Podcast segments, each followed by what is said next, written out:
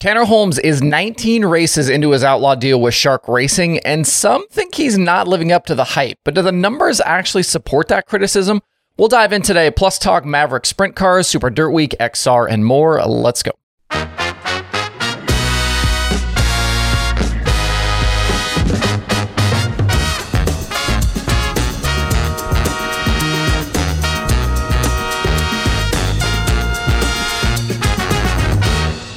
It's Monday, October 9th. I'm Justin Fiedler. This is Dirt Tracker Daily. One of the topics I've had on my uh, kind of idea list for shows in recent weeks has been to take a look at how things have gone so far for Tanner Holmes out on the road with the World of Outlaws.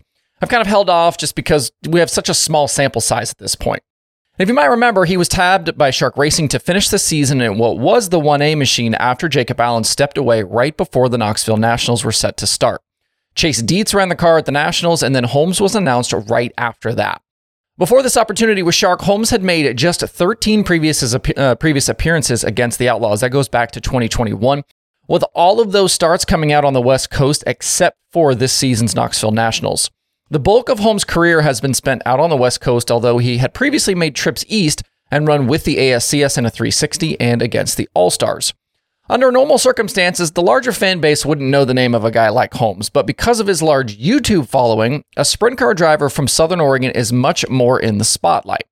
In recent weeks, I've seen some chatter online about how things have gone uh, to this point, and I think it's an interesting time to take a look at what we've seen so far.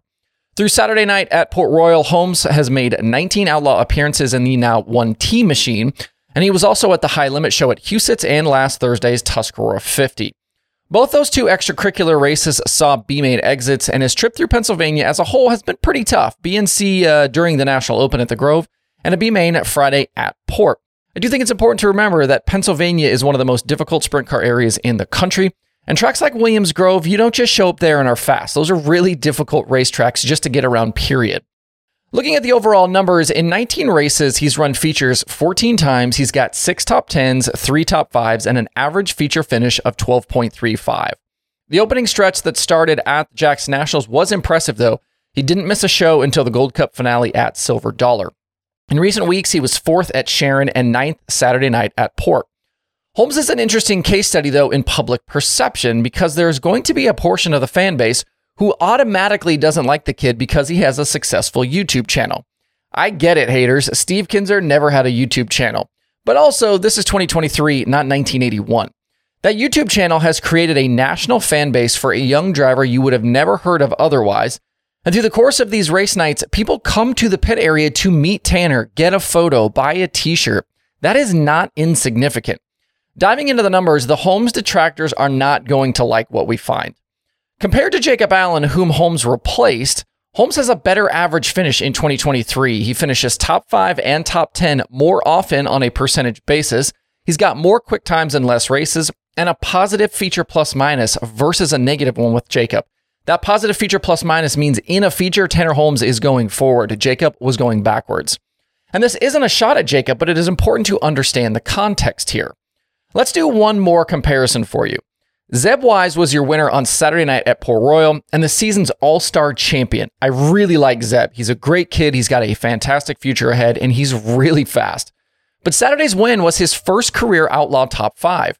In 47 outlaw appearances back to 2019, Zeb has the lone top five, six top tens. That's the same total number of top tens as Holmes, and an average feature finish of 16.85. That's more than four positions worse than Holmes. It's funny that you don't hear the same criticism for Zeb like you do for Tanner. Zeb would certainly not deserve that criticism, but neither does Tanner. I believe both have incredibly bright sprint car futures, and let's not forget that both Zeb and Tanner are just 20 years old. I don't know what the future will bring for Shark Racing and Tanner, whether he continues with that car or not. There are all sorts of rumors about what will come for 2024 with the second Shark machine. But no matter what happens, I can promise you that Holmes will be a better driver uh, for having done this outlaw excursion. I think plus we're at a point in time where the fan base continues to age and promoting the sport is probably as challenging as ever. We need more drivers who are accessible to fans and accessible to younger fans who are going to help grow the future of sprint car racing. Regardless of whatever ridiculous standards some out there have placed on him, this has been a very successful stint for Holmes. And the bonus is that he brings you along for the ride even when it's been difficult. If you don't follow Tanner on YouTube, I will link to his channel below. You definitely need to check out some of his other videos. One other sprint car topic uh, to point you towards today. Back on Friday night, Cale Thomas won the first ever Maverick Wing Sprint Car Series event at the Lincoln Park Speedway. This new series is being put together to run in Indiana, sounds like mostly between Lincoln Park and Bloomington. And Kevin Newton is a major player in its formation. Newton has raced a bunch himself uh, this season. Uh, he's fielded cars for drivers like Kevin Thomas Jr. and Parker Price Miller. And he's been sponsoring Logan Seavey's efforts and as official uh, an official sponsor for USAC. Uh, Cale Thomas topped Bill Balog and Brenham Crouch in that feature for the $6,000 score. And they had an impressive 49 410 sprint cars sign in for that event. There were a number of non wing regulars there before they went to Lawrenceburg on Saturday, plus a lot of other guys. And I think this level of sprint car racing will be one to watch going forward. With some of the rumored changes coming with things like high limit and potentially the All Stars, where will a lot of these teams and drivers compete when the big series aren't in town? There's clearly demand for this type of racing, and will be interesting to see who steps up to fill that gap. This was the only Maverick event for this year. They've got a 10 to 12 race schedule planned for next season, it sounds like, and uh, hopefully we'll know more in the coming weeks, coming months about what the rest of their uh, season will look like. Up at Oswego, the weather is playing nice today. Cars are on track as I put this show together for Super Dirt Week. The 358s are running first. I think right now that race is probably over. Uh, then they're going to run the Sportsman main event before the big 200 lap or for the big blocks in the Super Dirt Car Series later on. We'll have a full rundown on the results on tomorrow's show. Uh, things are streaming live all day. If you are not nearby, you can watch them live today on DIRTVision. A couple of XR updates for you today. There is no Working Man Series race at Volunteer Speedway tonight. That event has been canceled. Also, the XR Super Series finale at Alltech Raceway in Florida has been pushed from late October to early December. In the release, the series said, quote, the fall construction schedule of a new track at Pennsboro Speedway in Pennsboro, West Virginia, combined with travel considerations for the duel in the desert from the Las Vegas Motor Speedway dirt track the following week, have necessitated the schedule adjustment for XR events. Sounds like there will also be a reworked purse for that event. We don't know the details on that yet, but uh, hopefully we'll have an announcement on that soon.